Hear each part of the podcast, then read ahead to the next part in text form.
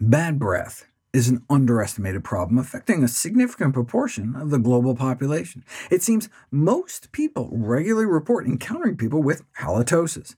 Masking agents are frequently used to cover up bad breath, but studies have shown that the use of mouth rinses, sprays, or mints containing an agreeable masking odor only have a short-term effect, since you're not treating the underlying cause. So the exclusive usage of masking products can never be truly considered a, an effective solution to the problem. The cause of bad breath is oral putrefaction, the degradation of certain amino acids mostly derived by bacterial breakdown of proteins in your mouth. Uh, specifically, bacteria degrade the sulfur-containing amino acids, such as cysteine and methionine, into stinky compounds like the rotten egg gas hydrogen sulfide, so-called volatile sulfur compounds.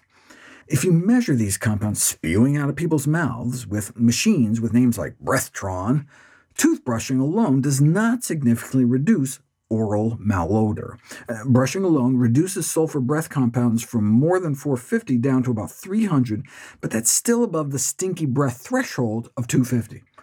Add tongue cleaning, and you can drop that down to right around the threshold, but adding an antiseptic mouthwash and antibacterial mouthwash did even better. OK, so what's the best mouthwash to use? To find out, researchers used the Cysteine Challenge test. Instead of giving people dairy products, which contain the protein casein, which is rich in the sulfur amino acid cysteine, they just had the participants swish directly with some cysteine, and then followed effectiveness using odorograms. Uh, for example, toothbrushing. When people swished with cysteine before brushing their teeth, here's the spike in stinky sulfur compounds spewing out of their mouths. When they brushed their teeth with water and squished again at various times over the rest of the day, the spikes pretty much looked the same, meaning toothbrushing with water didn't remove many bad breath bacteria, since the subjects were spewing out similar spikes starting just 20 minutes later. Brushing with toothpaste works better. See how it knocks down the next spike of stinky compounds before the bacteria slowly grow back throughout the day? What about using a tongue scraper? Here's the odorogram Tongue scraping knocks it down by about half before coming back over the next few hours. What about chewing gum? Here's that odorogram. Some effect that disappears over the subsequent few hours. What about various mouthwash? First of all, rinsing with water. Useless can be helpful for morning breath to rinse any stagnation that occurred overnight, but during the day, just rinsing with water isn't clearing many bad breath bacteria. And swishing with Scope mouthwash, just as useless as water. Scope is an antibacterial mouthwash, but it must not be good at killing the specific bacteria that cause bad breath. Peridex, though, cleaned house, killing off those bacteria even seven hours later, what is Peridex? This is a brand name for chlorhexidine. Uh-oh, we know about that from this video. Uh, chlorhexidine doesn't just get rid of bad breath bacteria, it also kills off the good bacteria on your tongue that helps you make nitric oxide, which protects your arteries, and so chlorhexidine can raise your blood pressure. And that's not all. Chlorhexidine can stain your teeth. That's not what you want in a mouthwash.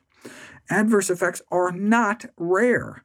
Tooth staining, the buildup of tartar, taste disturbance, and damage to the lining of your mouth have all been reported with the use of chlorhexidine in about 9 out of 10 people. 88% of people suffer various side effects. But hey, chlorhexidine may be better than mouthwashes with hydrogen peroxide, which may be carcinogenic, potentially increasing your risk of mouth cancer. That's not just based on studies on rodents either. Cultures of human mouth lining cells show significant DNA damage. Triclosan was another common antibacterial ingredient in mouthwashes, now effectively banned in over-the-counter products. Tongue scraping alone doesn't always resolve the problem of halitosis, so what can we use? If bad breath persists after improving tongue and dental hygiene, an active zinc-based mouth rinse can be introduced. Zinc binds directly to the volatile sulfur compounds and prevents them from gassing out of your mouth. Uh, mouth rinses containing zinc chloride without alcohol have been found to instantly, though temporarily, be effective for halitosis. Researchers looked at eight mouth rinses, and the most effective was a zinc chloride one, and the least effective was Colgate Plax. In fact, both of the alcohol rinses were found to be the least effective. The thought is that they may exacerbate halitosis by drying up your mouth. Here are some cysteine challenge testing results with different concentrations of zinc chloride. Uh, note that all forms of zinc don't work the same, though. Uh, zinc chloride is very effective, but zinc gluconate, which was the difference between regular Listerine and an advanced Listerine, didn't seem to work as well.